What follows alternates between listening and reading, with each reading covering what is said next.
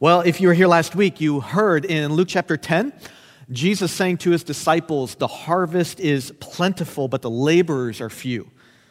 And now, now he's not talking about corn and beans and, and farmers there. The harvest that Jesus is referring to are human beings that are made in the image of God who have rejected their Creator, who have rejected the glory of God. And because of this rejection, they're lost and dead in their sins, and they're under the righteous wrath of God. And while the harvest is plentiful, Jesus says, the one thing that is lacking in the harvest are disciples of Jesus who are going to go into the world with the hope of the gospel, proclaiming salvation and reconciliation through, through, through, with God through faith in Jesus and his life, his death, his resurrection. So uh, we'll say it again. Jesus said in Luke 10, the harvest, it's plentiful. In November of last year, the world population hit 8 billion people. Of that 8 billion, over 3.3 billion have not yet heard the name of Jesus. They remain unreached. And so that 3.3 billion is not people have heard of Jesus and, and have, have rejected him. 3, 3.3 billion people in our world today have not even heard the name of Jesus. Let that settle on us for a moment. As we think even of our culture, it's continuing to spiral and decay and to spin more and more into wickedness. Evil is not only being recognized, but celebrated and welcomed. Uh, in the U.S., there's, there's a rise in, in those claiming no religious affiliation, while those who identify as Christian are decreasing. In Bloomington Normal, over 51% claim no religious affiliation. Another 16% in our own city hold to a non Christian religious belief, which means that in a city of roughly 130,000 people, over 85,000 people in our city alone are without hope in Christ. And every Sunday, we, we, at the end of our service, we send you into this world. We send you into our city to reach those who are without Christ. 85,000 people in just our surrounding area are in need. Over 200 million in our country do not follow Christ. And over 3 billion people in the world have not even heard the name of Jesus. 3 billion. Let me put that into perspective. If you were to put away $100 a day, it would take you over 82,000 years to reach 3 billion. If you decide, okay, I'm going to count to 3 billion, wonder how long would it take me to count to 3 billion? So if you didn't eat or sleep, you didn't work, you just sat in a room and counted, it would take you over 300 years to reach 3 billion. If you were to take 3 billion, a 3 billion step hike, right? Get, get Siri tracking your steps, right? 3 billion's your goal. You'd be able to walk around the circumference of the earth over 45 times. Right? Do you feel overwhelmed? Three billion. Do you feel burdened? Do you see and understand the obstacles that are in front of you? All right, when we send you into the world at the end of each service every Sunday, does knowing some of these things now seem like the task that's in front of us is just too much? Yes. Then that's a good place to be. Then you need this text. Then we need the promise that Jesus gives in Acts 1 we need to understand and know that we do not go into this world as, as, as witnesses in our power and strength, right? We can clearly see the task in front of us is, is far too large for our ability. This is why we need the power and strength that comes from the Holy Spirit. So Jesus has promised the Holy Spirit. The Holy Spirit has come. Jesus has told us that the Spirit would, would empower us to be faithful witnesses for the cause of the gospel. But the problem is, we far too often rest and rely more in our own strength, our own power, rather than in the, the power that the Spirit gives us, which then leaves us defeated and tired, weary, restless. Like, I can't do this. And the more that we seek to live then in our own strength and ability, the more we grow in arrogance and pride and self centeredness. Look what I have done. When we exult in, in, in, our ability and effort, the gospel shrinks while we bask in the glow of self righteousness. I don't think I need to convince any believers in here that, that there's much to be done in the world for the cause of Christ. The question is will we not Will we not only live as King Jesus has called us to live, as witnesses of his glory and of his gospel, but also will we go in the Spirit's power to do so? In verse 1 of Acts, the author Luke says in his, his first book, which is the recorded gospel of Luke, says he, he dealt with all that Jesus began to do and teach. Now, now, the book of Acts then is the continuation of Jesus' words and deeds as accomplished through the church, empowered by the Holy Spirit, just as Jesus, his words and deeds were empowered by the Holy Spirit. And we'll talk about that a little later. God has given us everything we need to make much of Christ in a hardened and sinful world. I'm going to say that one more time. God has given us everything we need to make much of Christ in a hardened and sinful world. There's not one thing that's lacking. That if, ah, if he would just help me here, if he just do this, then we'd be able to have an impact. No, he has given us everything we need to make much of Christ in a hardened and sinful world, but we must first die to ourselves. Must die to our pride, our strength, and rest in the power and strength that the Spirit gives us to then be witnesses in our cities and to the end of the earth. So, if I could summarize the text before us today, it would be simply this that the risen King Jesus right, sends us his, into the world, sends his followers into the world to be spirit empowered witnesses of the kingdom of God. So the text before us today is going to answer really three questions. The three questions it's going to answer is why do we go? All right, so why do we go not only into our cities, but to the end of the earth? Well, the first few points that we're going to deal with today are going to, are going to tackle that question, right? So we're going to look at the fact that Jesus is alive because he's exalted and he's worthy. A second question we're going to ask is how do we then go? Which we'll tackle in point three again as well, uh, as we go empowered by the Spirit. And then there's a, a final question that we'll ask how long do we go? Right? How long do I keep this up? And that'll be tackled in our fourth and final point until the king returns. And so Acts 1 is going to be our, our primary text today, but I'm going to supplement it with, with Luke's other accounting of Jesus' commissioning of his disciples in his ascension in heaven, found in Luke 24. So hopefully you have your Bibles already open up in your lap to Acts 1, but uh, go ahead and turn as well to Luke 24 and just put your finger in both, both spots because we're going to be going a little bit back and forth between those two accountings uh, today. So we're going to start here this morning with the first question Why do we go? Right? Why do we go? Look at verse 1, 2, and 3 again in the book of Acts. Right? So, so to, to read this again, Luke says, In the first book, O Theophilus, I have dealt with all that Jesus began to do and to teach until the day when he was taken up, after he had given commands through the Holy Spirit to the apostles whom he had chosen. He presented himself alive to them after his suffering by many proofs, appearing to them 40 days and speaking about the kingdom of God. So the question again before us is why? Why do we go? Why do we endure suffering and oppression and a persecution and trouble, which we will surely face as we go as witnesses of Christ? We will not be welcomed with that message in the world today. So, why do we sacrifice our time and our resources, our money to give for this mission? Why do we do this? Well, because the first point is the king is alive. We go because the king is alive. Listen, Christianity rises and falls on Jesus and nothing else. If Jesus is dead, then Christianity is dead. But if Jesus is alive, then Christianity is alive and true. It's, it really is as simple as that. So Luke says in verse 3 of Acts 1 that Jesus presented himself alive right? And, and, and, and did so by many proofs, Luke says. So, what are those proofs? Well, we see some of them listed in Luke 24. So, if you're in Luke 24, look at verse 36. All right, so in verse 36, this is the uh, little context of what we're seeing here. This is the evening of the resurrection, resurrection day. So it's been quite a day.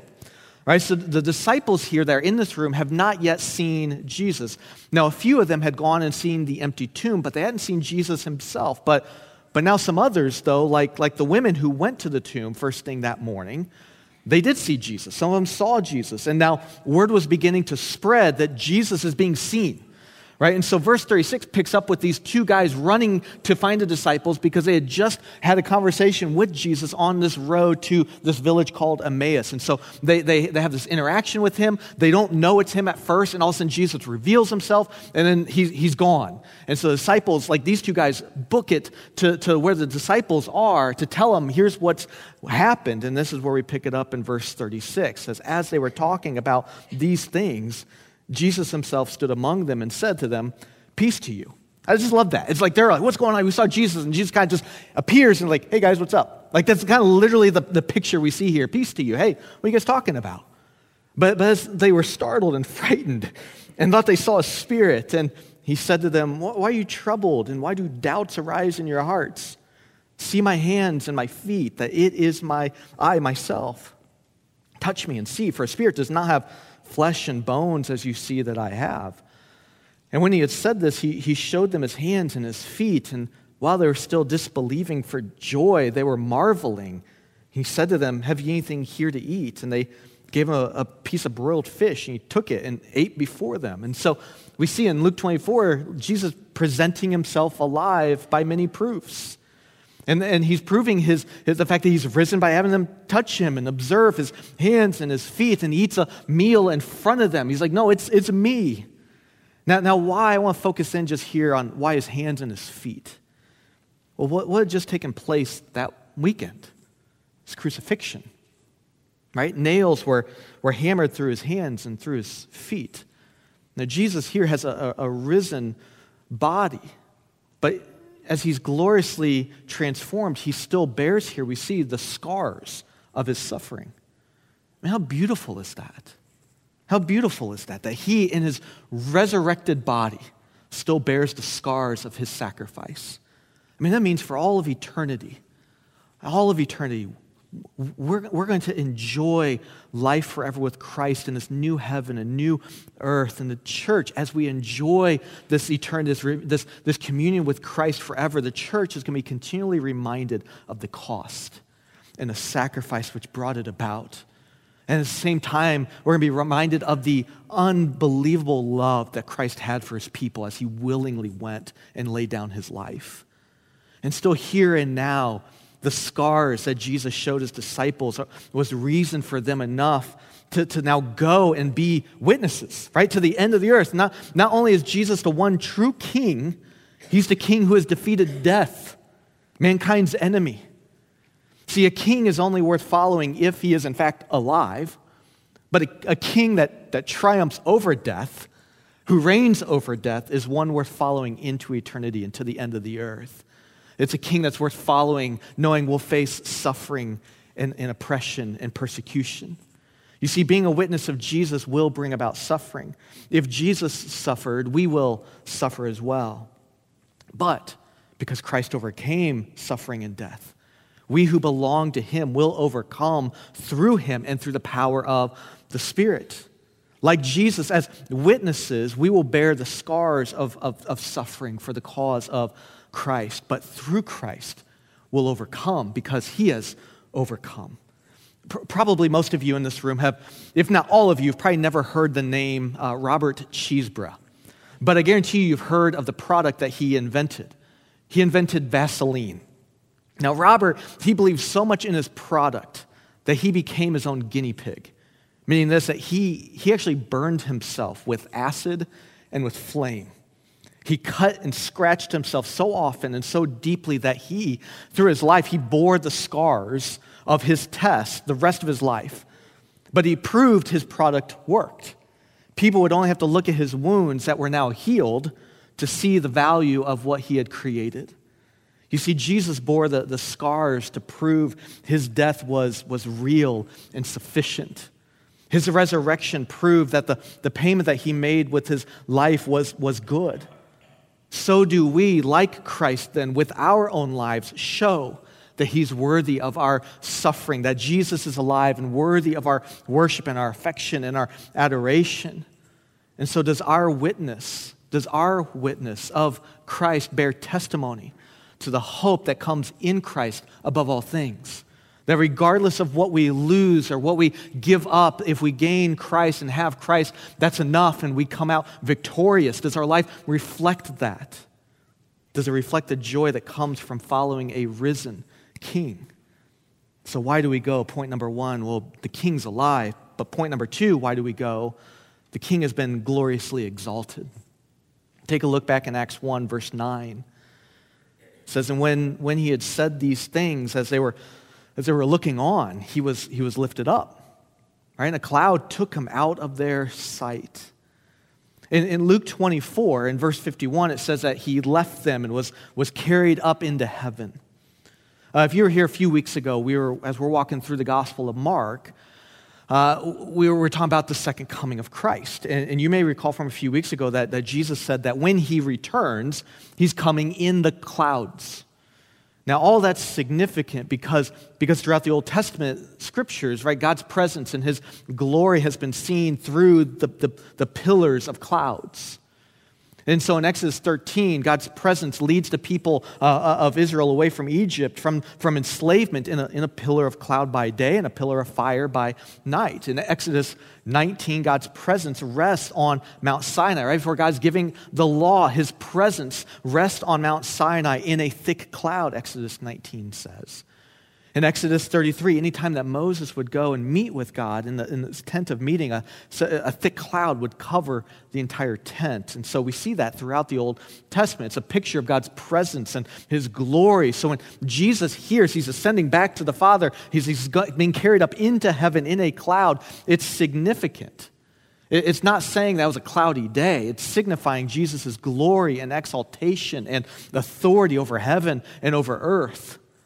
That this exaltation and authority is what, what Paul speaks of in Philippians 2, following the death of Christ. Paul writes in Philippians 2 8 through 11, says that uh, Jesus, being found in human form, he humbled himself by becoming obedient to the point of death, even death on a cross. Therefore, therefore, because of the death of Christ, God has highly exalted him and bestowed on him the name that's above every name so that the name of Jesus, every knee should bow in heaven and on earth and, and under the earth, and that every tongue confess that Jesus Christ is Lord to the glory of God the Father. In Matthew 28, when Jesus commissions his disciples, the great commission to go make disciples of, of all people, of all nations, of all tribes, languages, tongues, he declares first, first that the authority, the reason why they go, the reason why he sends them, is because uh, he says in verse 18 that all authority in heaven and on earth has been given to me, that I reign over all, so go. Go make disciples. Go testify. Go be witnesses. You see, Jesus' life and death and resurrection brought the, the kingdom of God, right? Like all authority, he says, has been given to him, heaven and earth. He's king. And, and, and, his return is going to bring about the final consummation of the kingdom where, where every knee will bow and tongue confess that Jesus Christ is Lord, that, that, that this consummation will bring an end to sin and to death. It will be fully and finally destroyed. But until that day, we live as the church in between Jesus' ascension and his return. The church lives then as witnesses of his kingship, of his glory that the church of Jesus Christ, we are an outpost of the kingdom of God who live in such a way that we're, we're living and revealing that we are subjects to his reign and his rule. And we reveal then to the world as witnesses of his reign what life under his rule looks like that's good, that it's freeing, that it's joy filled. And this is where we individually and corporately, as the body of Christ, need to press in then and examine our lives. Right? Like, are we seeing Jesus as the, the gloriously exalted king over our lives? Do our lives reflect his ultimate authority over us?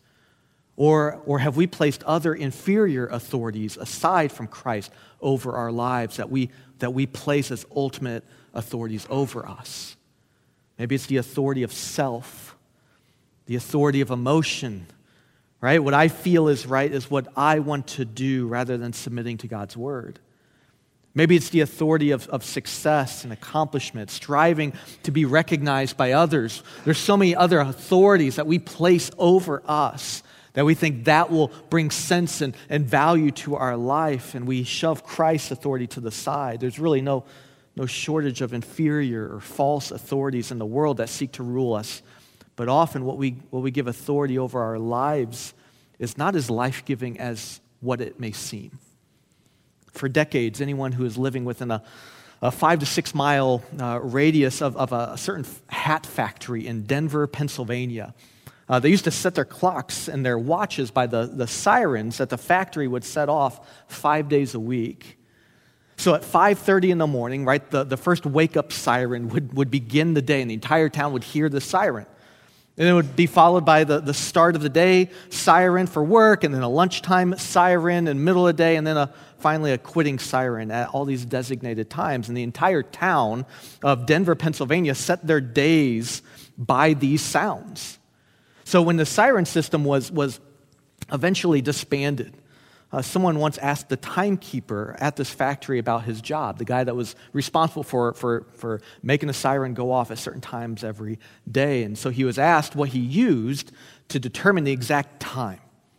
And so the time that this whole town was setting their day by. And so this timekeeper chuckled. He reached into his pocket and he, he pulled out a, a child's Mickey Mouse watch.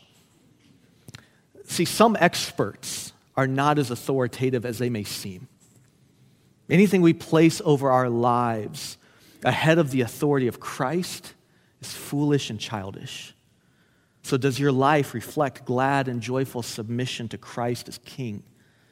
Are we witnesses of His glory and His lordship? Um, what, what, are the, what are the idols of your heart that often take precedence over King Jesus?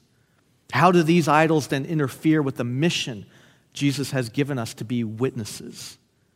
That's point number two.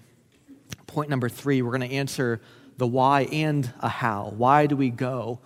But also, how do we go? Well, why do we go is because point number three says the king is worthy.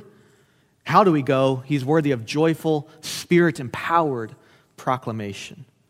So, back in Acts 1, verse 8 says, this is maybe the key of key verse of all of book of Acts. He says, But you will receive power when the Holy Spirit has come upon you. And you will be my witnesses in Jerusalem and in all Judea and Samaria and to the end of the earth. Really, the rest of the book of Acts is this verse, verse 8, being played out. Jesus ascends back to God the Father. The Spirit comes, and the, the world is turned upside down as these disciples give witness to the life and death and resurrection of Christ. The mission right here, though, that was given to these disciples sitting on that mountaintop that day has not changed for the church. Who are these witnesses today as we read Acts 1? We are, all believers. If you are a follower of Jesus, then you are a witness of his life, his death, his resurrection. Which means that every believer needs to live with a missionary mindset. It was Charles Spurgeon who once preached to his church. He said this line that every Christian here is either a missionary or an impostor. Now, what does that mean? And what do I mean by having a, a missionary mindset? Well, what do missionaries do when they, when they cross cultural barriers? Right? When, when missionaries are looking to, to cross cultural barriers, they, when they are looking to enter new countries, well, they, they learn the language, they learn the culture. They, they seek to, to figure out what, what are the cultural idols that, that, that are present where I'm going. What's the common value? What, what, what kind of bridges and brings everybody together here? Now, this may, this may come as a shock to us, but not every, everyone acts or thinks like Americans in the world today. And so, missionaries, when they go, they, they want to learn the culture that, that they're seeking to engage because they want to engage that culture and speak a better story into that culture than what that culture is currently believing. We see this throughout the book of Acts. The, the, the content of the gospel doesn't change, but, but methods do. When the Jewish people are being evangelized in the book of Acts, Old Testament passages are being used to show them here's how Jesus is the fulfillment of these Old Testament scriptures. Here's how it points to Christ. But when Paul's engaging with the Greeks or the Gentiles, like we see in Acts 17, he's using a more academic approach. He goes into their, their culture and he's identifying these common heart idols. He, he walks around, sees all these idols set up, and even one that's listed to an unknown God. So he, he sees there's a desire within them to worship something or someone. And so he, he speaks into that. And even as you read Acts 17, he uses their own poets, their own poets to show them do you see how your hearts, you Greeks, right? Do you see, do you see how your hearts are searching for truth? You're searching for meaning? Let me show you how Jesus is the answer to what your hearts are longing for, how he's the Savior that your hearts are longing for. You see, we need to live with that same mindset as witnesses, with this missionary mindset. So, with that being said, what would you identify as the heart idols in Bloomington Normal? What about your neighbors? What are they, what are they hoping in? What do they see as the remedy for life's pain and suffering? I guarantee you they're looking to something. To, to, to be witnesses, we need to, to not only know those things, but, but then to know how to share then a, a better story that, that reveals Jesus as their eternal hope. And if, if you're like, well, that's why we have pastors, right? That's why we have missionaries. They're, the ones that go do that, that work. Now, if, that's your, if, you, if that's your thinking here, like, I, I'm not, that's not me, like, you're wrong. You're wrong. I don't live next door to your neighbor. You do. You know what my responsibility is as a pastor here before God from Scripture is to equip you to do the work. Ephesians 4. But as we see, this witness then needs to expand beyond our street, beyond our neighborhood, beyond our city. You see, as the gospel is spread and shared through our witness, that's when the church multiplies outward to, to not only our surrounding region, right? Through new churches that are being planted, but expands to our, our nation, then it expands across borders, especially in areas of the world that still remain unreached. And if you're thinking, again, that's, that's too much, that's just too much to be asked of me. I, I, work at State Farm, I work at Country or ISU, or I teach, or I'm a stay at home mom. Like, you're, you're the one. You're the one that's standing up there today. You're the one who went to school for all this theological training. How in the world am I supposed to do this? That's a great place to be. The answer is how can you do it? You can't, right? You can't. Which is why Jesus says you need the Holy Spirit. You need the Holy Spirit. Look at verse 8 again. What's, what's Jesus say in verse 8? He says, But you will receive, what's that word? Say it out loud. Power. You will receive power. Luke 24, verses 48 through 49, Jesus says that you're witnesses of these things. Behold, I am sending the promise of my Father upon you but stay in the city until you are clothed with what's that word? Power. Right? Stay until you're clothed with power from on high, until that power rests on you. What do we need to, to face the, the, the, the, the task that is in front of us? We need the power of the Holy Spirit to do these things. And thank God He gives us the Spirit, the Spirit of God who is active in creation the Spirit of God who is active throughout the story of the Old Testament, empowering, empowering the saints of old to accomplish all that God had given them. The Spirit of God who empowered Jesus to do what he accomplished on earth. The Spirit of God which raised Christ from the dead. That same Spirit who's been active in creation from Genesis 1, who is part of the triune God, right? That Holy Spirit has been given to us, resting on us. Now, what you might be thinking, Jesus was empowered by the Holy Spirit? Yeah, yes. Look at, look at Acts 1, verse 2. So Jesus gave his disciples commands. How? Through the Holy Spirit. In Matthew chapter 3, Jesus is baptized and the Spirit of God rested on him. We read that in Matthew 3, verse 16. It says, When Jesus was baptized, immediately he went up from the water. Behold, the heavens were opened to him and he saw the Spirit of God descending like a dove and coming to rest on him. Sounds similar to how the Spirit rests on us. In Luke 4, Jesus then is led into the wilderness following his baptism, where he, he, he's fasting and he's dependent upon his Father alone for the, the, the, the, the task that was ahead of Jesus himself. He's there in the wilderness to be tempted by the devil uh, to, to, to reveal and to show that he is the true Messiah.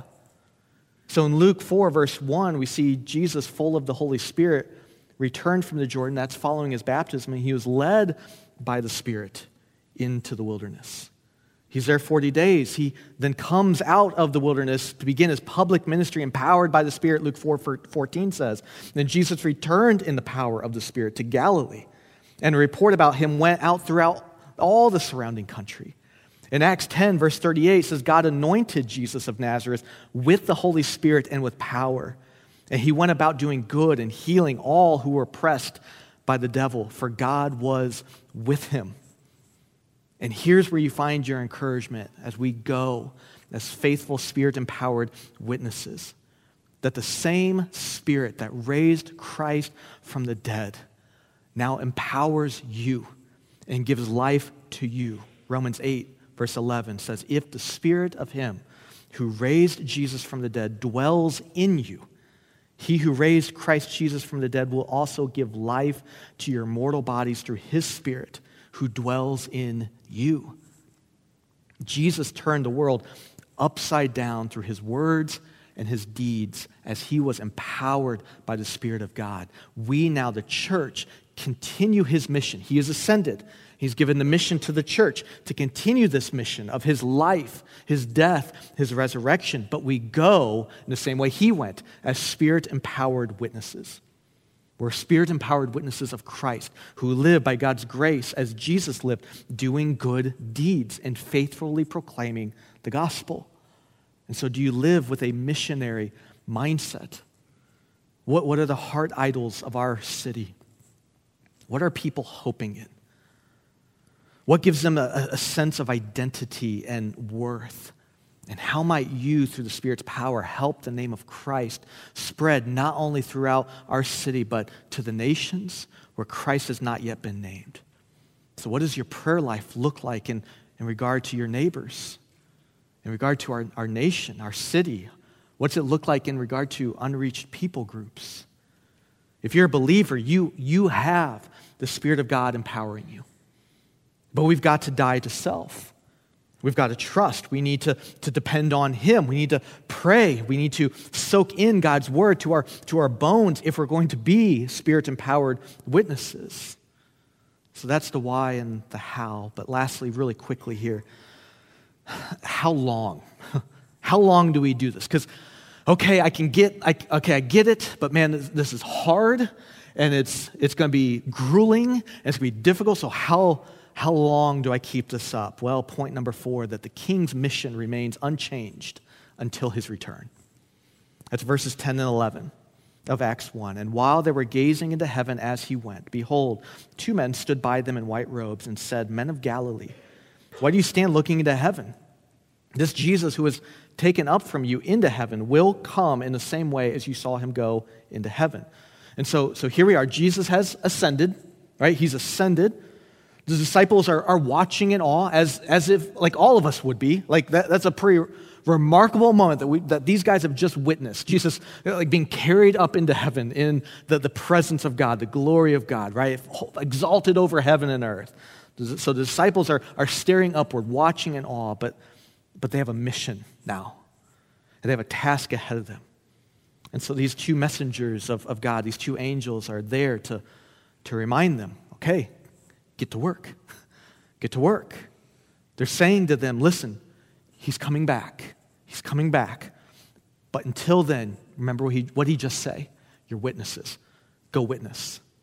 Right? See, all of us in this room, we all have lots of responsibilities. All of us in this room have lots of things that we're in, in charge of and, and, and need to do. But never forget, first and foremost, that if you are in Christ, you are a witness. You're a witness, meaning that we are to live with a, a single minded pursuit to make much of Jesus in every domain of our life. Because you might be thinking, okay, what, like, what's this mean? Do I have to quit my job? Am I supposed to like just go knocking door to door? Like that's just what I'm doing 24 seven. Like what, what's this mean that this is my single-minded pursuit in all domains of life? Well, Scripture is helpful for us here. See, 1 Corinthians 10.31, the Apostle Paul writes, So whether you eat or drink or whatever you do, do it all for the glory of God. Like I said, we all have responsibilities in this room. And most of the responsibilities that we have are good. I'm not talking about up here about us having to dump them. What, what I'm talking about, though, is are we seeing them through the lens of bringing glory to God? Are we seeing all that we're responsible for, all that we're charged with in our day to day life, in the rhythm of our life? Do we see that through the lens of this is about bringing glory to God, about speaking a better story? Um, let's take one. Most of us have jobs in this room. Our, our jobs are, are, are not, though, our identity. But through our jobs and careers and how we work and how we engage with coworkers and how we work, we, we do so with integrity, is meant to bring glory to God. So our culture is going to speak a different story, right? Our culture is going to say, um, they're going to try and disciple us to say, no, you find your job or career to find your value.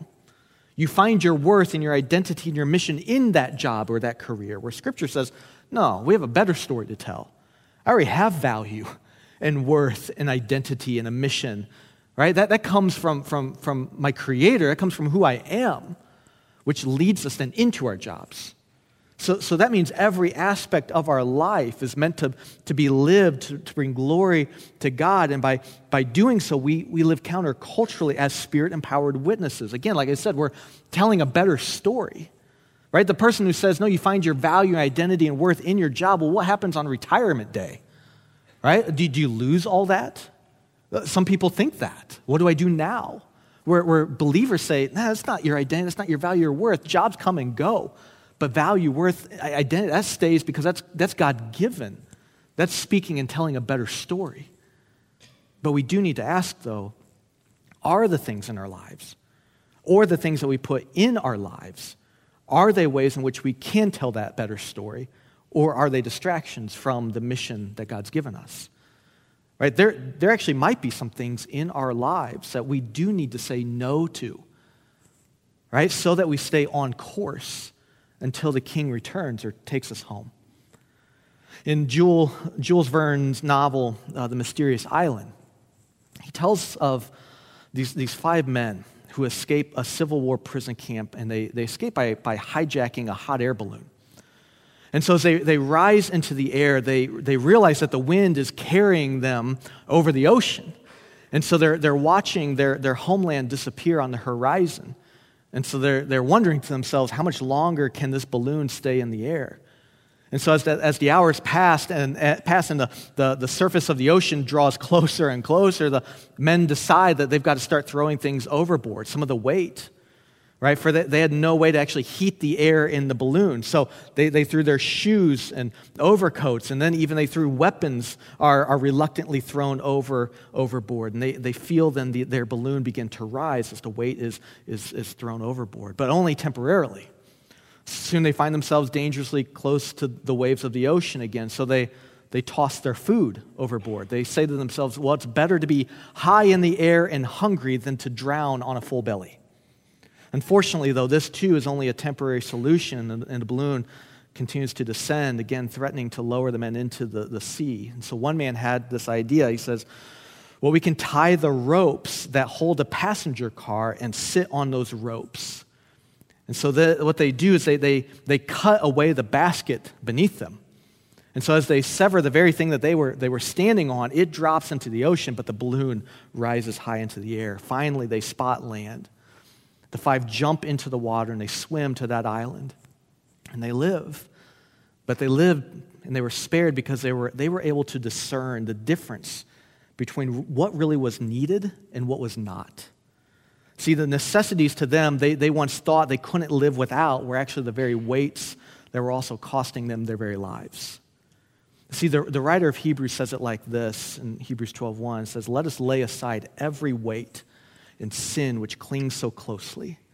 And let us run with endurance the race that's set before us. So, what are the, the distractions in your life? What are the weights in your life that maybe do need to be cut loose so that we stay on mission? Uh, it, it, may cause you to look differently in the world as we don't cling to the things maybe the world says are valuable. But again, we're, we're speaking a better story. What are the sins in your life that do need to be put to death? I close with, with this. We, we, worship a risen king, king who has been exalted, who's been given a name that's above every name. This king is worthy of our adoration, our worship, and our proclamation. He is worthy to be spoken of and boldly declared.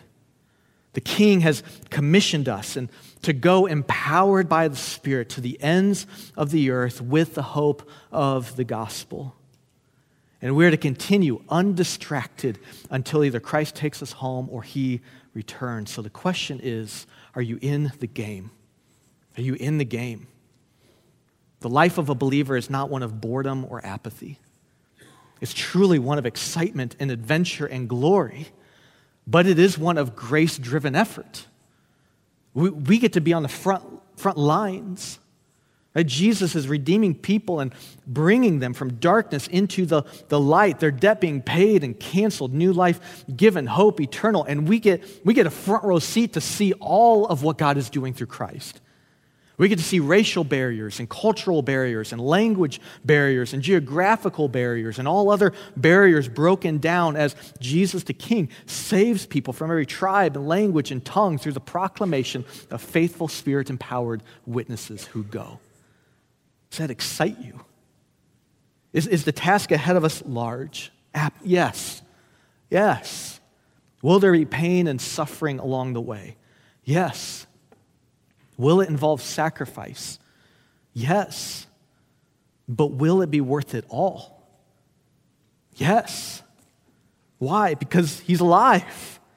The king has gone before us. He's paved the way because the king has destroyed the power of sin and death, because the king has overcome the world. This means that the obstacles that we see in front of us are no obstacles at all if we go in the power of the Spirit of God. Christ will be proclaimed to all people. He is building his church, and scripture says not that the gates of hell aren't going to be able to stop it. The, the victory belongs to Christ. The, the question is, is are we going to are we going to be witnesses of that? So, will you go in the Spirit's power to make much of Christ, to expand the kingdom of God in, in our Jerusalem, right, our city, to see it spread to our Judea and Samaria, our region, our nation, and to the end of the earth? Let's pray. God, we come to you this morning asking you to do what only you can do. And so maybe this is a time where we need to once again confess uh, that far too often we rest and, and, and uh, look to ourselves to do what only you can do. And, and so we are, uh, we're, we're selling ourselves way too short in that. God, that, that if we would get out of the way and, and let the Spirit of God work and empower and move, and if we would go as faithful and Spirit empowered witnesses, resting in Him, trusting in Him, asking for His, his power, that the things that we'd be able to see and witness and be a part of would, would just blow our minds because you are at work. You are not silent in this world. It may seem sometimes that you are, but you are not. And so open our eyes to see where you are actively at work in, in the lives of people and drawing them to your Son. God, may we, may we confess where we have fallen short. Confess where maybe we have not been those witnesses of your life, your death, resurrection, as, as you've called us to be. And so the beauty of the gospel is that there's grace and forgiveness.